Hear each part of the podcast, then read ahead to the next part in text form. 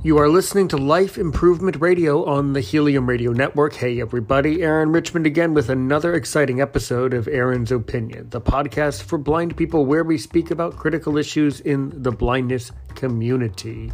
Telephone number for text message contributions and voicemails, or you just want to get in touch 1240 681 9869. 1240 681 9869 or Aaron's Opinion 6 at gmail.com. A A R O N S O P I N I O N 6 at gmail.com. Follow on Facebook, uh, Twitter, and even consider commenting below on YouTube or commenting below or actually becoming a uh, patron on my Patreon page. I appreciate the support. Um, basically, I would like to say disclaimer the following episode contains uh, somewhat politically charged content uh, that may and probably will be offensive to some listeners of Aaron's opinion. If you don't like talking about politics, do not listen to this episode. Now, for for today's or this morning's or tonight's, whenever you're listening, now for today's guest. Um, you probably remember the episode called Butterfly, where I spoke with Rebecca Rebecca Meadows, CEO of Blue Butterfly Enterprises, and now uh, she's joining us again today in this episode um, because she would really like to speak about her concerns about some things that are going on around the United States and her aspirations, um, because hopefully she will she will be running for public office. So, basically, um, that's what this one's about. She did a great job as always. She was much, by the way, not that she was not comfortable before, which she was when she was speaking. She was very confident the first time. But I'm noticing even on this one, she did a, an even better job at sharing her story and sharing her thoughts and all of her concerns. And now, let's call this episode When a Butterfly Runs for Public Office. So, um, thank you for listening from all over the world. If you're listening to the podcast, it could be really any day in time. But if it's on the radio side, it's definitely Thursday, definitely 12 o'clock, and it's time for Aaron's Opinion on Life Improvement Radio on the Helium Radio Network.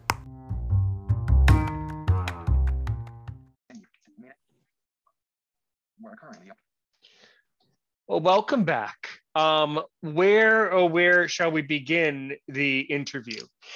I think that because you've been on the channel before, I think that a lot of you at home will recognize our guest um, for this much appreciated, by the way, and very impromptu episode. I want to actually work backwards because I want you to be able to share all of your opinions and all of your um, aspirations. So let's think back to yesterday, Blind View 57.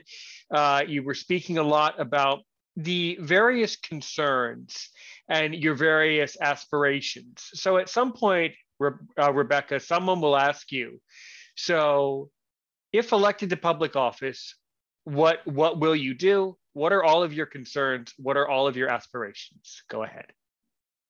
Oh, here, hold on. Let me mute my phone. Sure, sure, sure. Because I'm just not getting a text that. Is fine. No problem. Um,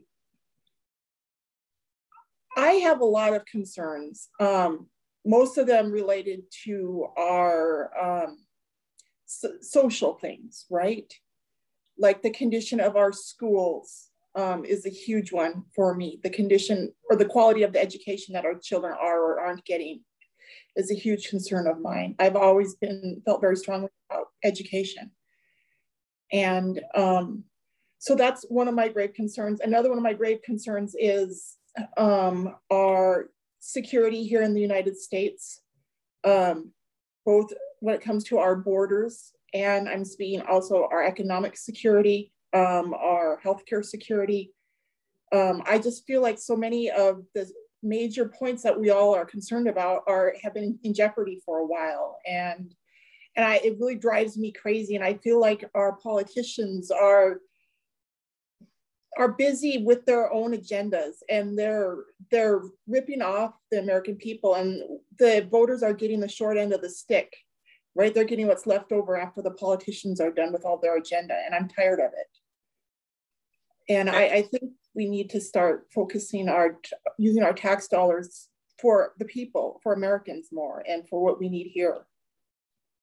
Yeah, and I, I couldn't I could not agree more. Um, and I think that one of the how do I even how do I even phrase this without just diving into the deep end with you, but you know we're gonna get there. So let's just get it. Let's just start in the deep end and we're going to try to walk towards swim towards shallow waters, I guess. Is that you know you guys at home know my political views, and you know that if you don't agree with my political views, you shouldn't be listening to this episode. So everyone who's listening at this point is is a conservative, but overall is an American. Um, and one of the concerns that I have had, and that I continue to have to have to this very moment is that it seems to be very strange that a lot of people um, in the blindness community um, and a lot of people with with disabilities seem to be electing into office people who are very liberal and mm-hmm. and i don't really know why because those are the people that seem to be doing a lot of things that actually hurt a lot of people including people with disabilities. So the reason I'm phrasing it this way is I promise you that you're going to get some pushback from the disability community about your views, and that even though you're obviously the right thing for the country, there's no doubt in my mind about that as, as a supporter, you're going to have people that won't vote for you just because of your views. So, what are you going and of course at some point you're going to have so, to practice. So what are you going to say about this? So and how are you going to yeah. I I, I've been disabled since 1989 when I was 12 years old, and it's a tough, tough road to walk. And, but at some point, and you have to stop listening to all the people saying, "Oh, poor you." It's okay that that you're angry. It's okay that you're bitter. It's okay that you lash out at people. It's okay that you're choosing to just sit at home and feel sorry for yourself because you're blind. We all understand, right? And I got tired of that attitude. And that was never the attitude I wanted to take. And I really felt like the adults in my life were using that as a way to pacify themselves and try to pacify me so that I wouldn't notice that they weren't giving me services. So I wouldn't notice that they weren't giving me the tools that I needed to succeed. And so that I wouldn't notice that they were robbing me. And it made me so angry as that child living through it. And it makes me so angry seeing it go on now as an adult, right?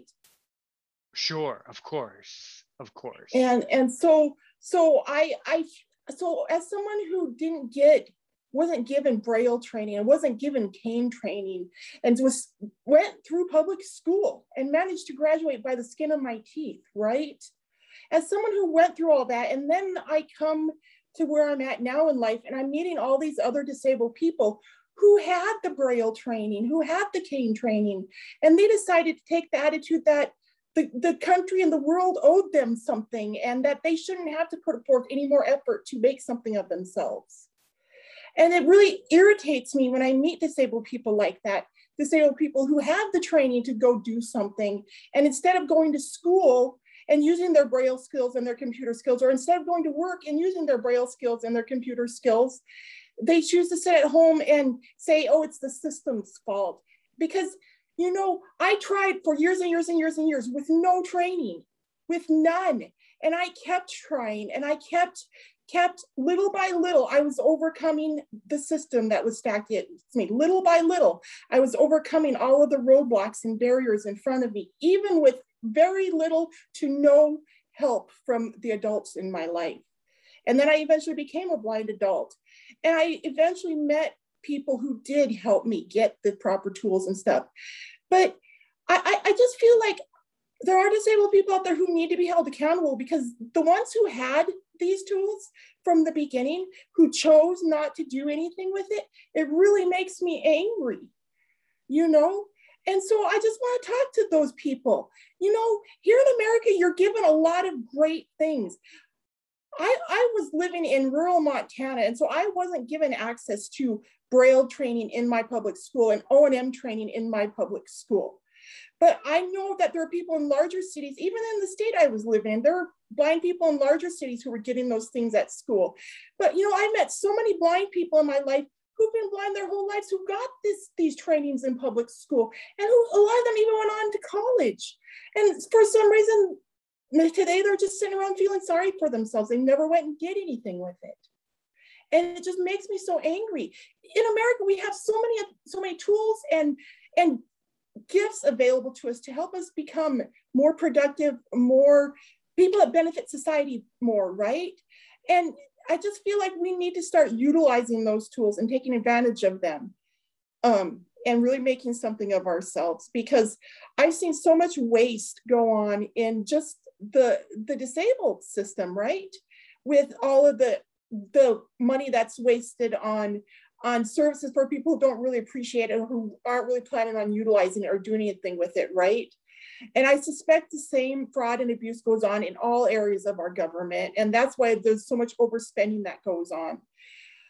I, I, I think somebody needs to go through our, our the financial books of our government and you know get them get them spending the money the right way because there's so much fraud and waste and abuse just hundreds of billions and trillions of dollars right and I, am so tired of hearing of billions and trillions. You don't you don't even hear the word billion anymore. It's always trillions. All these big spending bills they, they're always doing, they're always trillions and trillions of dollars. And and it I just feel like we need to start thinking about what we're doing with these trillions of dollars. I think if we were spending them more here at home for helping people here, like like um, underprivileged youth, we could give them the tools they need so that when they get out of high school, they're in a better situation to succeed in life instead of just having to turn to the streets and become criminals or or living hand to mouth because they they can't make a decent living because of the high school education they got. I think these people need more opportunities to go on to college and more like better opportunities in high school too. And so I feel like if we got if we had politicians in office who were spending the money the right way and not wasting it on all this bogus shit that we've been seeing the last several months. Um, do you have an opinion, Aaron? You're you're right. It's not an opinion; it's a fact. You're you're you're absolutely right. I, am I'm, I'm in agreement with you a thousand times over. Um, so I think I, I, mean I can already see you on the committee. It's called Ways and Means, and that's that's what you really want to do. I mean, yeah. If someone asks you, so so so Rebecca, specifically, if elected, what committee do you want to be on? Would you want to be on Ways and Means? Would you want to be on on Justice? What what you know what section of of the legislature do you really want to influence? You've been talking a lot about Ways and Means. Um, Justice and Ways and Means, yeah. Justice Those and Ways are, and Means. Okay, yeah. something they're like kinda, that. In my mind, they're kind of interconnected because where you spend the money at impacts the areas of the country that are or the areas of our society or the areas of our economy, right? Those are the areas that are helped. So in my mind, if we start spending the money in the right areas to help our children, you know, so that when they're in high school, they've got counselors that are coming alongside them and helping them plan for their future, helping them make sure they're getting all the right classes that they need, helping them, helping them dream, helping them think about their future instead of I, am just afraid so many kids graduate from high school or, or drop out of high school because they really don't know what there is out there. And so many of them are told that there's nothing out there for them. I'm so tired of people, of, of teachers and parents and, and adults. I'm tired of adults in this country telling children in this country that they're not able to do one thing or another because I just really feel like it, it's really hurt our country because people are no longer dreaming big and, and expecting big of themselves, and they're no longer expecting big of their children and big of their students, right? Like when I was a kid, the sky was the limit. Like I, I knew anything I wanted to do when I grew up, I could do it, right? And I want to make sure every child in America knows that. I want to make sure they're never told, you know, you don't have a chance of being a lawyer because you're growing up in the inner city and and we just don't have the the tools to educate you that way. You know i want that student to hear oh yes come over here. You know, we got these tools here and here's this um, thing we've set up to put you on the, the fast track to a good college to get you the training in these like areas of higher education, like science and and engineering and mathematics and you know all of these these STEM programs, right? The the um, things that are really important for our children so that they are innovators and and creators and what what america has always been right i i think we need to start aiming all our perspectives back towards being creators and innovators and people who do and solve problems and make things happen instead of people who create problems and then just sit around complaining about them or or people you know what i mean eh, yes yes you're you're right. You're right. So I mean, I think that what and, you and know. I, go, I go, go, starts, go ahead. Yeah, go ahead. I, I think a lot. I think it starts at at it, when we're children, though. We need to tell our children. Kids need to be given a different message as they're growing up in our society, and even adults. I was a kid growing up in the society. So were you, Aaron. And those of us who grew up in the society today, we're hurting and we're struggling with stuff that you know we were told um, stuff that we, we were told we would never be able to do when we were younger, right? And so I, I just feel like I understand what what these people, what everybody is going through. I feel like everybody's going through the same thing on their own level and in their own situation, their own life. And something needs to be done about it. Does that make sense? Yes. Yes. It it does. And and uh-huh. I'm tired I'm tired of I'm tired of our, our politicians wasting all our money on all this stupid frivolous stuff and, and us getting very little benefit for it. We need to start investing here at home. Right. I think you know to go back to a point that you said about that you're you're fed up with the people with disabilities who have received training or able to read braille. In many cases, have actually some of whom have actually graduated from a university and still sit at home and kind of seemingly refuse to work. Um, I, I, certainly do not disagree in any way with you about it, and and it's offensive to me as well as a successful blind person who does work. Um, it's also it's also offensive to me I can also tell you that I think that, and this I'm saying this mostly to, to the audience because you already know this, but the discrimination and the severity of discrimination that is occurring in every state is much more severe than perhaps and i'm not saying you're unaware but perhaps than even either one of us is aware because there are there's a lot of profound discrimination in the United States towards people with disabilities. So I that's the problem. With you on that. I agree yeah. with you on that. But one way to at least partially overcome that discrimination is to develop your own certainty in your abilities and and home your abilities so that you're good at what you do. So when you go because I'm not going to go apply for a job that I'm not convinced in my own mind I can do. You know what I mean? Yeah. And, and I mean, I might need I might need to work at it for a couple of weeks to learn how to make little, you know, um, little issues work. But I believe I know how to accommodate myself for my low vision, right? That I can, I'd be able to make it all work. Um, and I'm just, I feel like so many people aren't willing to get out there anymore and use their own head to try to make the job work for them. Like so many of these people that you go apply for jobs for, I think they'd be more willing to work with us if we were saying, oh, hey, look at this. I've got all these ideas of how I can make it work, right? If they know we're already thinking about it and that we already have a lot of great ideas as people who live this life every day, maybe they would be more open to the idea of helping accommodate us to do a job, right? And a lot of these people also don't have the knowledge, but as as the blind people or as the disabled people who are going searching for the job if we know what our abilities are and if we know what our accessibility tools are and if we know how to use them and we can demonstrate them to the employer most employers will give you a trial period right but so many people don't even get that far because they just give up do you know what I mean? Mm, it, precisely. Um, that, that's exactly what's happening. I and I and my my opinion is slightly is not really different, but it's just a, my my opinion has a little bit of a different twist on it than yours. Is that mm-hmm. okay. what I what I think is going on just as often as all the other things you've said. Everything you've said is you're you're right. I mean, it's there, there's nothing wrong with anything you're saying. On top of everything you've said, I also think if I were to add some legislation to add some legalese, I would say that employers need need to be held accountable if they are accused of discrimination against someone with a disability. And I think that we need to start taking the issue of discrimination a lot more seriously. And that I think that blind people need to have a lot more chances to speak up when they were discriminated against. So I view it that way. I think it's a, it's a, it's a two-way street. Blind people need to get educated and need to be ready to work. That's that's not it's a non-negotiable. But also no. employers need to be held accountable. And so it is it is there are two sides of the street. It is a two, you know, each string has two sides.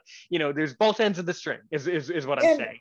And I, I think most most employers are willing to be held accountable, but as the disabled person going to apply for the job, I need to be able to advocate for myself too. And right. I need to be able to show the employer yes, I need accommodations, but these are the accommodations I need. These are how simple they are to set up. And will you help me with this? You know, and so that's just a suggestion that I have to for people who want to approach an employer, right? I've know I've actually known blind people who've gotten jobs this way. Right. So, sure. Sure. D- definitely. Yes. Yes. Um.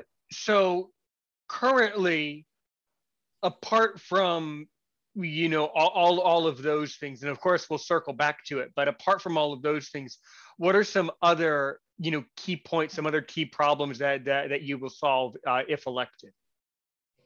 Um, well i'm really concerned about the security of our borders and the security of our our servicemen and women as they're serving overseas too because these men and women are in some really dangerous situations. And it really makes me angry because I feel like a lot of the conflicts that our men and women have been taken into in the last several decades have been caused by our politicians or have been agitated by our politicians to the point where our men and women have to go in, right?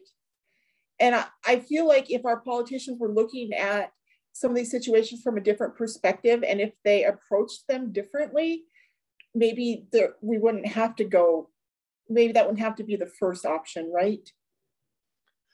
Well, correct. Although it does depend on the on the specific on the specific situation. I mm-hmm. think you're very concerned about one one area of law or legislation that you're clearly very very concerned about, and you and the guest yesterday uh, were were having a very animated discussion about it. Is of course this whole immigration law. It seems like you you want to get the immigration laws under control too. Oh, it's so sad. You know, I'm living here in Arizona, and every time I hear about what's going on right here in Arizona to these immigrants that are coming over the border, the, the horrendous circumstances that these little kids and these women are being forced to live through, right?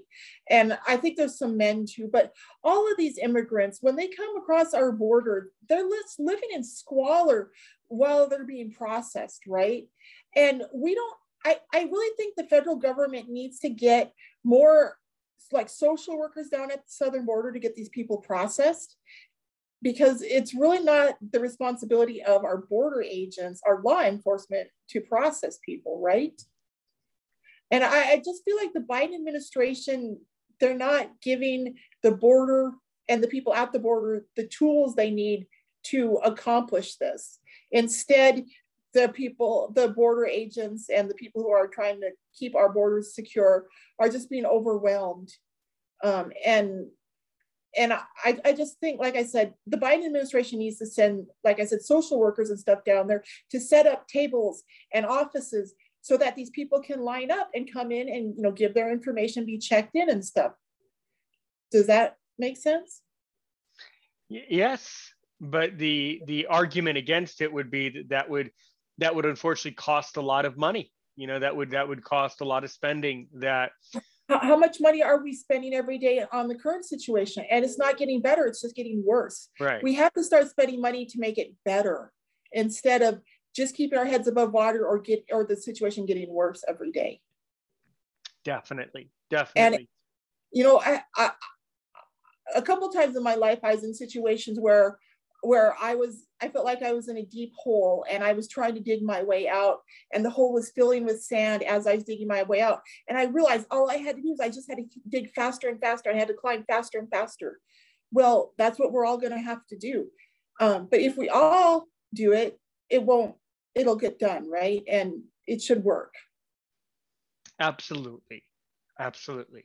So I think you want to work on some ways and means. I see you doing a lot of work in ways and means, um, em, uh, em, uh, immigration, security, that that type of those sections of of the legislature for sure. Um, mm-hmm. Now, and the guest yeah, yesterday, um, I do. I mean, I do know him. I'm not going to name drop him. I I know him, but not well. And one of the questions that he was asking, and one of the things that you should be thinking about is, yeah, um, and you you were right yesterday. Yes, you can run for the uh, for the United States Congress or U.S. Senate, whichever side you want to run for. But it, it's a fair argument to make that a lot of polit- many of the politicians do start out locally and kind of work their way up the ladder. Um, so, what's your opinion on that? Do you think you would go for U.S. Congress, or do you think you would start out working in the state uh, legislature? So I, I don't plan on running for mayor or city council. I'm initially going to run for probably state legislature and then national legislature. United States Congress. Yeah, okay. Congress. Right, right. Yeah, this is really good. So, and what can you tell me about the state of Arizona and the way the state, you know, legislature works, and what what exactly are you going to do to make sure that you're that you're elected in, in the state? Okay, I to me the goal is not making sure that I'm elected. I'll be elected if it's meant to be. And if I get elected, I want to, you know, um, make things better for for Arizonans. Um, and I, I think our schools are one place where we need to start. Um, and like I said, it's not i don't i'm not complaining about the, what our teachers have been doing. I'm not complaining about what any of the staff is doing at the schools but i do think our children need to be like i said given a, a different message. So um, i would um, to be perfectly honest if if i were able to make national rules can i tell you two things i would like to change in our public schools? Mm, you can tell me. I would if i was the first lady two things i would because i remember I remember Michelle Obama was was implementing some stuff while she was in the White House, right, for our public school kids. And I thought, well, that's really cool to be the first lady and to be able to make changes like that to, to make things better for all of our children across the country, right?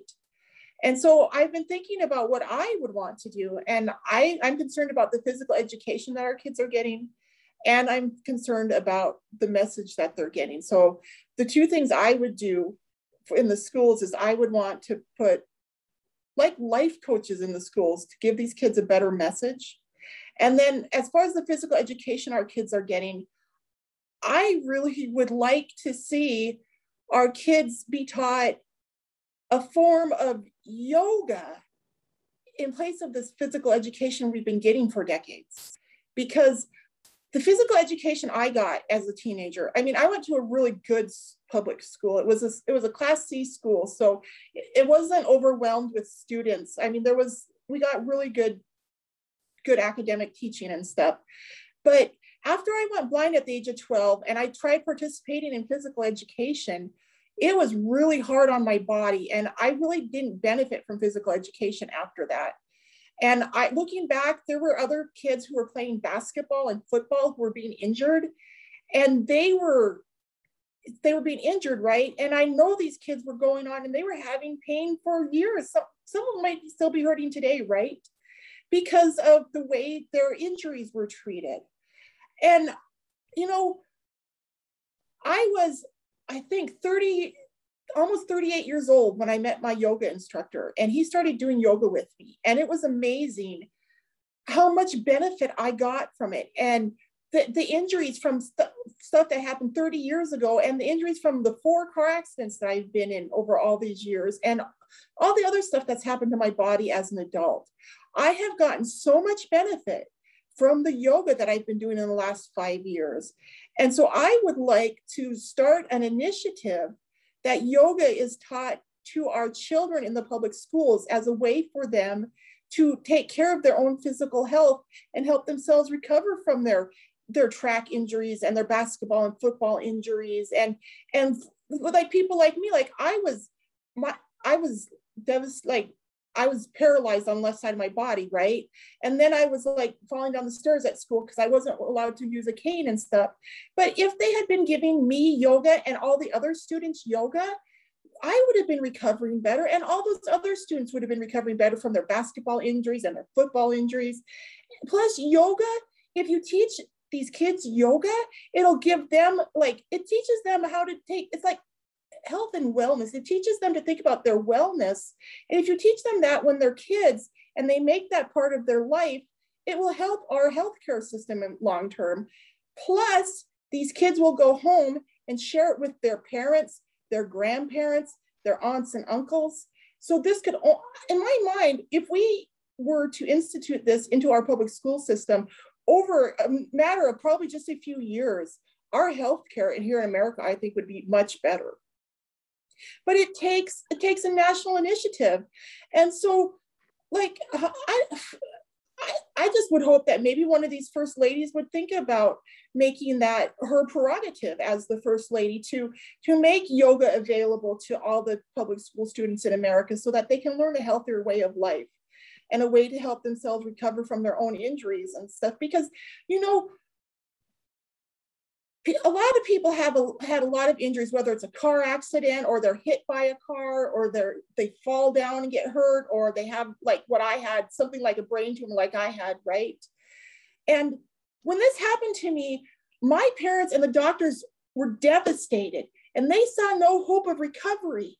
But if they had used yoga back then in the beginning, I know my body would have recovered much sooner, right? I would have gotten my strength back sooner and my coordination and all this stuff, right? And so I, I just really feel like we need to make sure this is available to all students here in America. And like I said, over time, I believe it would only help our healthcare system because, you know, since I started practicing yoga several years ago, I don't, I hardly go to I've hardly had physical therapy or occupational therapy. I haven't needed any of that stuff because I'm able to pretty much manage my aches and pains, right? And my my issues. And so I feel like if we can just teach all of America this, it would help us all. And the way to do that would be to start with the kids. And when, that would be, like I said, to put it into the public school curriculum. And other schools, of course, could follow. Um, but does that sound too too big of a dream? It does not sound like too big of a dream. It sounds like a very creative idea. I think the answer there is if you if elected in the state legislature of Arizona, you could certainly um, you could certainly be put on if you wanted to and if it works like this you could certainly mm-hmm. be put on the committee of edu- and you know the education committee and and and introduce some sort of a bill um, and you said a word that you use is you said that yoga needs to be available. To... And, and when, I, when I say yoga, I'm not speaking about the religious part of yoga, but no, the no. breathing and the stretching, right? It's right. the breathing and the stretching that is so good for you. And when you get into the different yoga poses, you're, you know, you're able to breathe and stretch so much better. And so like I said, that's just something I felt strongly about for several years now. Mm. And so that would definitely be one thing I would tackle if I was in a position of power to do that. Sure, sure, without without a doubt. But you said it needs to be. I mean, I, I understood what you said. You said yoga needs to be available. So, do you mean available or do you mean mandatory? Those are I two mean, different. I I mean available. Like so, when I went to school, well, when I went to school, like they give you like you had to have PE special shoes for PE, right? And a lot of times our PE instructor wanted us to dress out in shorts, right? Take our long pants off, put shorts on so we could work out, you know? So in lieu of PE's shoes and shorts, it's a yoga mat. and a yoga bag. So each student has their own yoga mat. And then during PE class, they lay their yoga mats on the floor and the yoga and the PE teacher who doubles as a yoga instructor, like the PE teachers would have to learn how to give yoga instruction, but they would lead the class through the breathing and stretching exercises. And they would lead all of the kids, right? Through the different poses and stuff to help teach them about this, right? And like I said, these children would then be able to go home and teach their parents and their other relatives who were suffering from different pains and aches and injuries. Because in America, we all have so many different injuries. Like I've been in four car accidents, I've fallen down, I've I've had so many medical stuff, medical things happen to me, right? And there's so many of I don't think I bet there's not a single person watching who can't relate to what I'm talking about here. And if we were taught from a young age to overcome those things so that we could continue working and continue being productive people, you know, I just think it would, help us out a lot here in America. It would help us with long-term growth and success of our country. And I believe that this can happen because of what I did in my own life with yoga, right? Like, and not only did I turn my health around with yoga five years ago, but a couple years ago, I broke my tailbone, right? And the doctor said they couldn't really do anything to help me. So I didn't get any help from my doctor at all. I literally used yoga and exercise and and saw myself through it. I, I used my medical marijuana for pain control through it, but yeah, I like I healed myself from my broken tailbone using these things, right? And and I was really proud that I didn't go to my doctor and beg for pain pills. And I didn't go to my doctor and ask for some surgery or something like that. I just really felt like I wanted to take care of it my own because, you know, when I was a kid, so much invasive stuff was done to me by doctors and medical professionals. And so for a long time now, I've tried to find alternative ways to take care of my health care and take care of my aches and pains and my anxiety and and stuff like that. Um, and that's just from personal experience because I, I mean, Western medicine is good, like it can save your life when you're dying, right? It saved my life. I had emergency brain surgery. I would have died. But the recovery afterward, I feel would have been much better. I would have been much better served had they utilized these other techniques. Do you understand what I'm saying? Yeah, yes, I do. Yeah, I think it's really interesting. I mean, I, I agree on one hand. Um, on the other, of course, I'm not a doctor, so it's not fair for me to to you know to pass to to give out my opinion and say yes, you're absolutely right because of the You know, I I don't I I don't know that to be I don't know that to be medically correct or not. I but I certainly agree with your the way that you're approaching it, and I think that's really beautiful. And I think I I think you're definitely on the right track. Um, that we need to really work overall. In in addition to yoga, how about another one? How about teach children teach children proper nutrition at school? How to eat a healthier yeah. diet. That one too. Okay, not I'm not, I'm not, I'm not throwing, and I'm not, and I'm not throwing, I'm not throwing the yoga idea out, out, out the window. Mm-hmm. It's a great idea. Also, uh, in addition to doing yoga, another great thing: eat, eat right, eat right. Teach children how to mm-hmm. eat a healthy diet. Tell them how many hours to sleep each night to have a good, a good night's sleep is a lot of it too and so, and maybe and maybe trying yeah. to help kids find things to do like read a book instead of being on a computer playing games you know what i mean? Well i, I think i think we've i think we've i think you're going to lose the battle there to some degree. I mean i mean i'm younger than i mean i'm younger than you. I'm 30 and you know we have my my brother's generation is they're like in their early 20s so you know you mm-hmm. have to you have to calculate the the different demographics and generations that you're going to be speaking to. I mean yeah. i agree with you but these these 20 year old these 20 year old kids they they they can't they can't get off their computers. They just oh, won't my, so. my 14 year old and my 19 year old so over the years they have become very involved in their computers but every time their mom shows up with some new twist a plot books or something like that and they see the cover they take an interest right? Because these books they look cool right? If you bring the books to your kid instead of trying to get your kid to the bookstore you know and just set them down in front of them like my kids especially my youngest son he's really liking reading. If i will bring the books home to him he'll read them but but they're they it's like kids don't know how to find books anymore like when we were kids we went to the library like i remember we had library class the librarian would come and get us and take us to the library and let us check out books. And we could take them home for a week and read them. And then we had to return them the following week at library class. But the kids aren't doing that anymore. Everything is on these laptops. But if you give them an actual paper book, I know my kids have really loved it and they really do take to reading more once they're introduced to it. Mm-hmm. Well, of course, you're someone who's successful and you know you know how to be a great parent. So of course, of, oh of, no of, no no no! I don't know how to be a great parent. Don't accuse me of that because I don't want people thinking that I'm a great parent. I, I still I still but but can I but can I still think that you're that you truly are a great person? Can I still think that or or is that a little? Am I giving you too much too too um, much credit? I'm, a, I'm a work in progress. There, that you, way. That's a, I'm that's trying a be- to be a better person. I, you know, oh, good. and I, oh, I want to implore, I want to implore our viewers.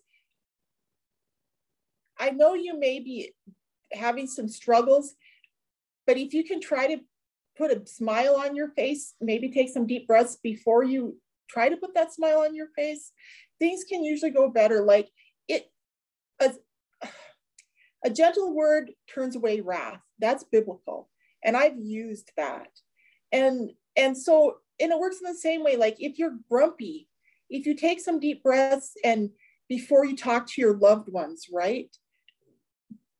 the the conversation will go better. And so um, I just that's just one thing I want to talk to our viewers about is try to try to think about about what your words are doing to the people you're talking to. Okay, because our word your words can cut the heart out of your loved ones. Um, um, we all can do that with our words. We can get, cut the very heart of, out of those we love the most. And um, if you find yourself at that point where you're about to say something like that, I suggest you just shut your mouth and turn and walk away and come back later when you can be civil.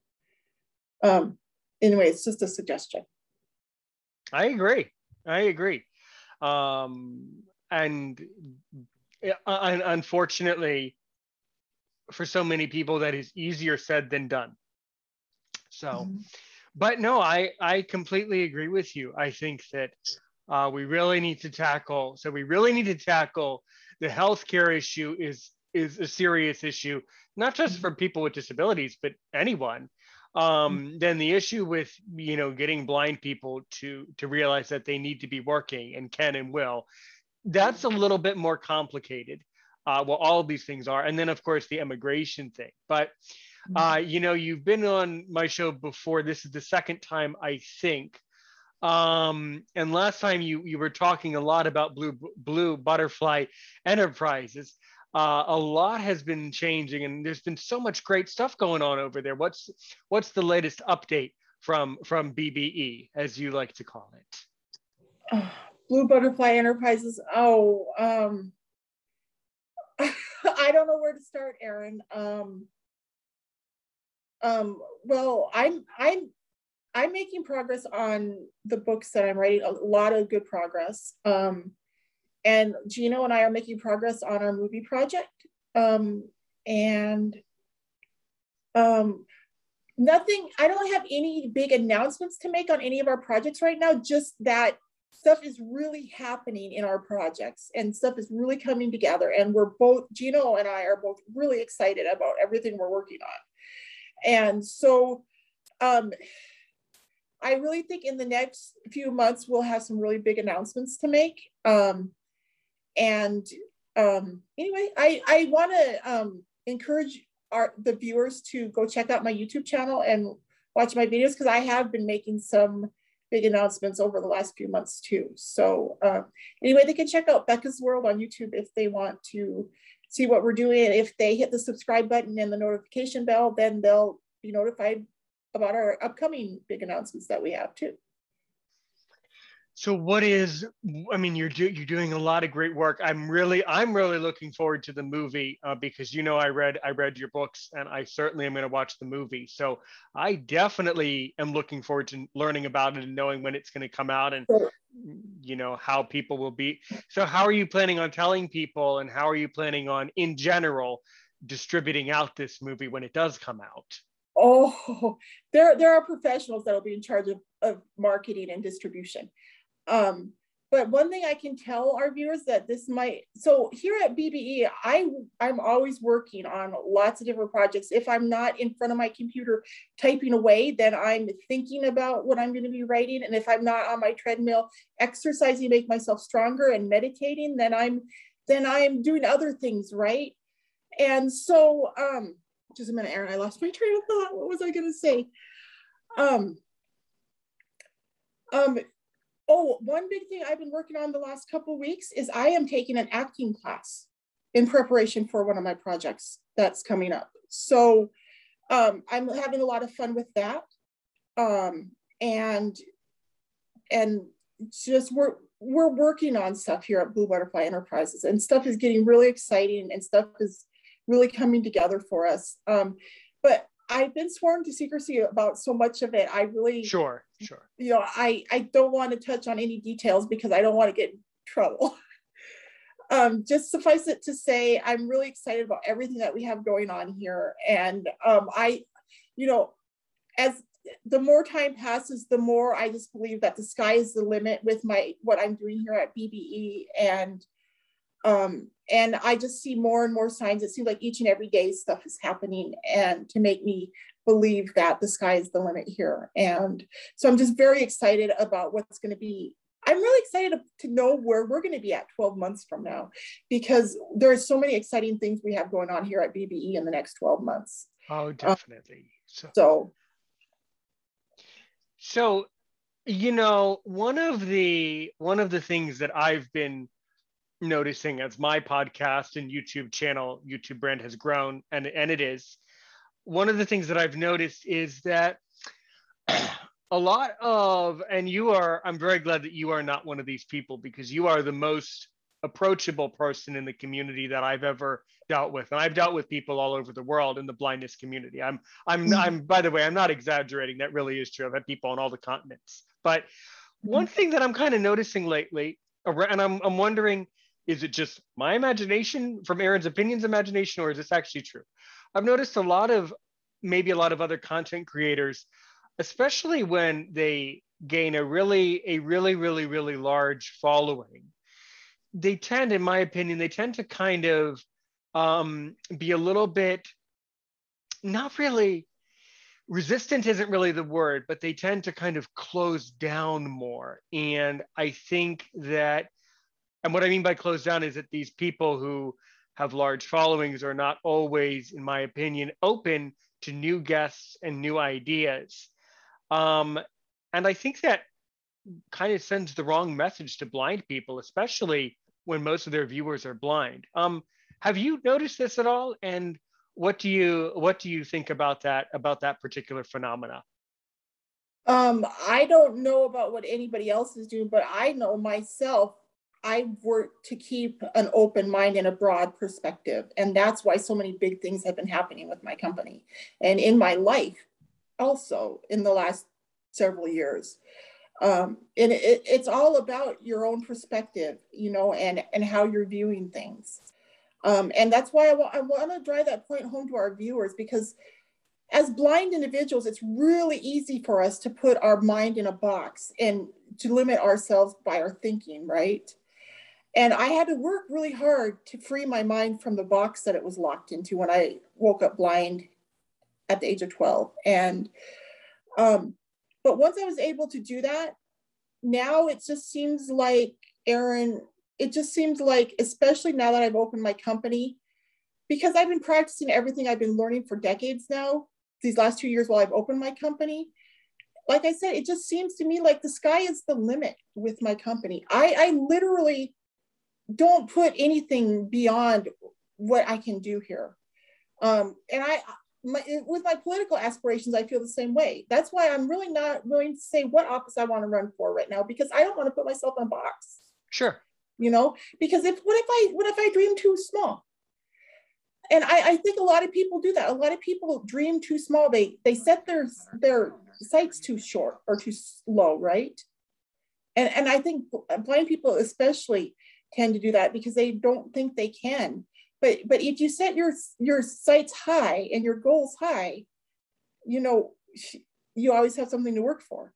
and maybe that's why i feel like i've been running and running and running for decades and decades but but i've been working hard and now i feel like it's all paying off because now i have my company and now we've got these really big projects going on and a lot of great things so it's a lot of work to to live your life like that but it pays off.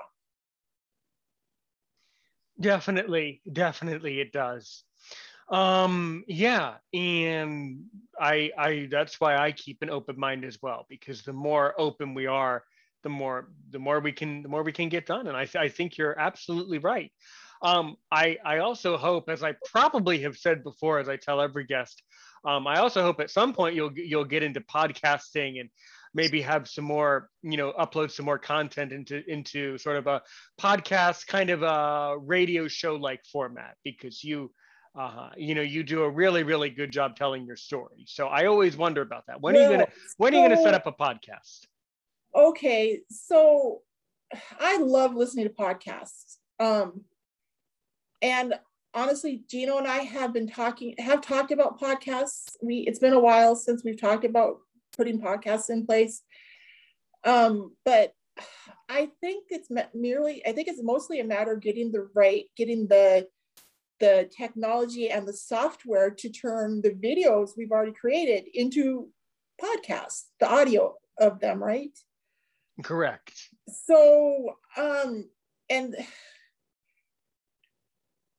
like during the quarantine, I think it was Gino and I were talking about this. He explained to me how easy it would be for us to make podcasts because it'd just be, like I said, the the sound from our current shows um, and our, our future shows too, of course, at that point but you know Aaron, this is a good question. And honestly, Gino and I have a couple of things that we need to work on. For example, before the quarantine hit, we were working on pulling together some Becca's World t-shirts. And we were going to go to the mm. NFB convention and pass them out to people. And we were going to also do VIP challenge interviews at the NFB convention. And so we had big, big plans like those, right? So yeah. those are things I need to touch base with Gino on again because since we didn't weren't able to do it in 2000 or in 2020 or 2021, mm-hmm. we'll be doing that in 2022. And you obviously, we still need to we need to get back and talk about the podcast things. So, no, wait, okay, never never mind it. You know what? Never mind about the podcast for a minute. You know what? You know what would be even cooler is what? if is if we all went to the national convention in person and recorded like a professional show like in person that would be even cooler uh, yes uh, that that would be yes yes what, yeah see what gino and i were going to do in 2000 and in 2000 and then we were going to do it in 2001 but now we're going to have to do it in 2002 we like we were literally going to take camera equipment and i was going to rent a room for me and a, a room for gino and we were going to take like take appointments for people to come up for, you know, and we were going to have it so people were coming into like one of the rooms and we were going to have the camera equipment set up. Because the thing is, we have to have a quiet environment, right? We can't, I mean, last year, or actually it was 2019, we went to the Arizona State NFB convention and we were able to interview some people in person. Did you see any of those videos? I did not, no. Okay, well, they're still up on Becca's World if you want to go look at them. They're just some of our earlier videos. But so we went, like I said, to the convention, the state convention in person. We I interviewed, I remember Colin Wong, an O&M instructor from SAAVI, and several other people. Um, I think I interviewed three or four people, um, maybe more than that. But we didn't we didn't do any VIPs. We weren't doing VIPs yet at that point, I don't think. But we're because we've already done some of that that's also the kind of stuff we want to do when we have the next national convention we're going to be doing the vip videos um, one-on-one that, that we'll be taking appointments for but we also plan on getting out into the convention hall and interviewing people about their experiences and stuff like that because i really enjoyed that when i went to the state convention um, here in arizona i just walked up to people i was like hey what's your name and how did you get here today? Because you know, so many people, as blind people, when we travel to a convention, we all have our own ways of getting there. Most sighted people, they drive and they park their car and they walk in, right? But when you're blind, it's like a lot of times we use three or four different modes of transportation to get to our final destination, right? Correct.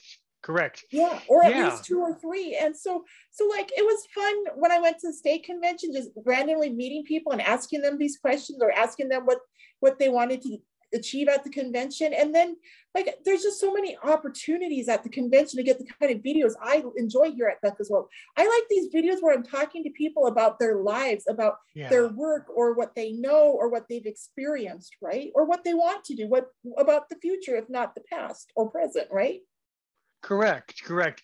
Yeah, yeah. and that's really that's really the type of conversations that I like to have here because I like to have meaningful conversations where I ask people about their lives, their mm. aspirations, you know, really, really, I really dig in with people. I really philosophize with people. Um, I prefer the harder questions, you know, I, I mm. prefer mm-hmm. a hard, a hard interview and a really meaningful one. And that's something that you can definitely get at you know in person um, and the experience you would have in person would be different from the experience we're having here over zoom you know mm-hmm. over youtube you know it's two two totally different things but yeah mm-hmm. that would be really exciting um to have some sort of a and this is just an idea some sort of a becca's world event like at the national convention or something oh like yeah. Yeah we, we'll probably do something like that. And another thing that i want to do so like before i ever opened my company i used to go to the nfb convention and i'd go down to the exhibit hall with my iphone. And I'd interview some of the vendors about their products and stream it to my Facebook channel or my Facebook page, right? So that's something else I would like Gino and me to do when we go to the national convention is I'd like us to go down to the exhibit hall so we can interview these exhibitors and these people about the products and services they have, right? And we could put that on Becca's World so people who aren't at the convention can maybe get a feel for these things, right? Because even if you, even when you go to the convention, it's really hard to get down to the exhibit hall and look at everything. And why why would it be? What do you mean? It's really hard to get down to the. Why would it be hard to get down to that exhibit hall? What What do you mean? Well, I've I've been to a few conventions, and personally, it's a long walk from where everything, where most of the stuff is at, down to the exhibit hall, right? And they have like, there's one day I think where it's the exhibit hall is open like like from like nine to five, but otherwise throughout the convention, there's like two hours here or an hour there. And those little, I can't imagine how people get anything accomplished in the exhibit hall during those small little bit pieces, right? Because you have to stand in line forever. And that's after you find what you want, you know, to check out and to make your way through it all. It's so crowded. And so I feel like if we had somebody at the convention who was going table by table, doing a good solid interview of all the vendors and what their products were, and then putting those infomercials up on the internet so people can browse through it all at their convenience and get all of the information instead of what we're able to get because we're not able to get a lot um, at the convention in person at the exhibit hall. You know, as a blind person who go who's been to the exhibit hall several times, I've never been able to go through the entire exhibit hall. I, be, I barely make it down one side of the first table, right? Or the, down the first side of the first table, right? And then I'm tired and then I'm wanting to leave. And I think a lot of people feel that way. I think a lot of people are even intimidated to go into the exhibit hall. But since since Gino and I have the, these services, eh, I figure maybe we can go down there and interview some of these people and just put the videos out on Becca's World so people know what they've missed, right? Yeah, that is a really good idea, and I completely agree that there's a lot at these exhibit halls, and you you can't see it all. So I mm-hmm. I comp- yeah, you should definitely do that, and definitely set up a playlist for you know exhibit hall, and then you can say the convention and where it was right. and when it was. Yeah, definitely. And, and um, see, be, mm-hmm. be, be, because because I'm new at this, my plan of attack on this when we do go do this is to probably contact NFB first and try to get a list of the exhibitors so I can reach out to them myself. And then they could set up, we can set up appointments. You know what I mean? So th- that Gino and I can go and maybe get them all done in a certain period of time so that we still have some time to enjoy the convention, right? Sure. Oh, Plus, yeah. like the, the, exhibitors might be able to meet with us when the exhibit hall is not actually open. They might be able to, uh, be able to be with us on their own time and give us one-on-one interviews, right? Which we would then record and put up on Becca's World if we couldn't get it through, you know, get so many one-on-one interviews going through the exhibit hall. But this is just what I'm trying to work on because if these exhibitors could get more exposure, maybe they make more money and you know, it could only help the NFB because these are the sponsors of the NFB. Right. So. Yeah. De- no, definitely. That's something that you should absolutely do. Have a, yeah, definitely do individual interviews um, mm-hmm. with the exhibitors um, of their products. But then, of course, it would have to be in a more quiet place because that exhibit hall gets very noisy. Right. So and that's why that's I'm tricky. Saying, like, yeah. So, like, we probably we won't be able to do this until 20, the convention of 2022 if then right? So what i'm going to do is i'll contact like i said the nfb beforehand and get their list of exhibitors. And then i'll just contact each of them individually and see when they want to set up their individual one-on-one interview that we can record and then put up on becca's world right? Because if they want to do it at the convention or maybe we could do it virtually before the convention right? So that they're they're given it plenty of time to give the viewers all the information about their products and maybe they could even demonstrate it on the video right? It's a free service so i mean i do my best right? But that's all what i was thinking to try to make it work for them. Um, and because here at becca's world i want to teach people. I want to make sure people have all the information that's available. Yeah definitely. Yeah that's that's all that's all really good. So um yeah i mean and, and what can you tell me about you know the state conventions in in arizona? Of course i've never been to arizona. So what so what can you tell me? Oh so aaron each state has a state convention. Like oh i know. Oh uh, you let, don't want to tell me what state you're but your state right. has a state convention. Mm-hmm. um so you can find out when your state convention is and what it is. Have you been to a national NFB convention? Well, I've been to both. I've been to the national a couple of times and the state a couple of times. So, oh, so you know what mm-hmm. I'm talking about. Then. Right. Okay. Yes. But I was just wondering if you can give the viewers a little bit more information about, you know, how Arizona is and and what, what the general atmosphere of an Arizona State Convention is and what types of things they do. Yeah. Mm-hmm. Well, NFB conventions are about like access and advocacy pretty much, right?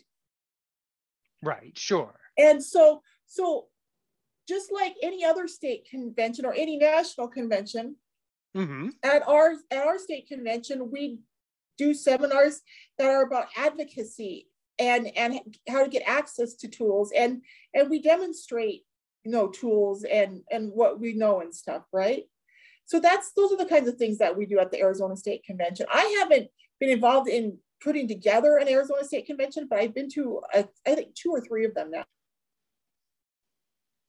Very good. And do they usually hold the convention in like Phoenix, uh, Tucson? Uh, what what part of Arizona? Like, is, is it always, or is it in a, in a different city each year in Arizona? The, the last couple have been virtual and i think the one before that was in tucson and the one before i think i've been to one in tucson and one in phoenix so far be, before the virtual one starts. Now you have to understand i moved here in 2015 so i've been here for like five or six years and two of those years were virtual so um and i didn't wasn't really heavily involved right in the beginning so. Right right. Sure.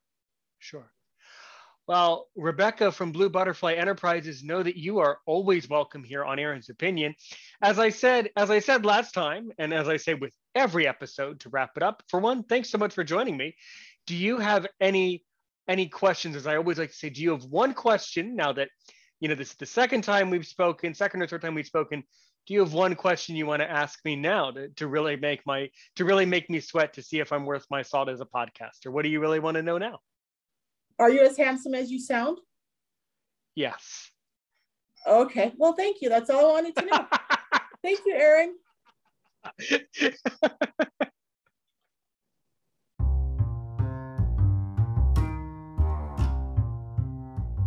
You've been listening to When a Butterfly Runs for Public Office right here on Life Improvement Radio or wherever you get a podcast. This episode was recorded on the 6th of August at 2000 New York. Rebecca, you did a great job. Um, I wish you the very best of luck, and I really want to learn more. Um, if you do end up running for public office, I really hope that you speak about it on your channel, and I really look forward to hearing from you and hearing more about that. I wish you the very best of health and very best of luck, and continue and just keep up your great work there at Blue, at Blue Butterfly Enterprises. Um, you're you're really doing a great job. So, yeah, keep it up. Good job. Um, well, okay. Um, that's about all I can really say for this, you know, for today's episode. Uh, 1240-681-9869, Aaron's Opinion 6 at gmail.com. Follow on Facebook and Twitter. Comment on YouTube. Even consider becoming a patron on my Patreon page. Uh, this has been another great episode. I hope you guys enjoyed it from all over the world. As I'd like to say here at Aaron's Opinion, help one person today, help a million people tomorrow. Aaron Richmond, Aaron's Opinion, Life Improvement Radio on the Helium Radio Network.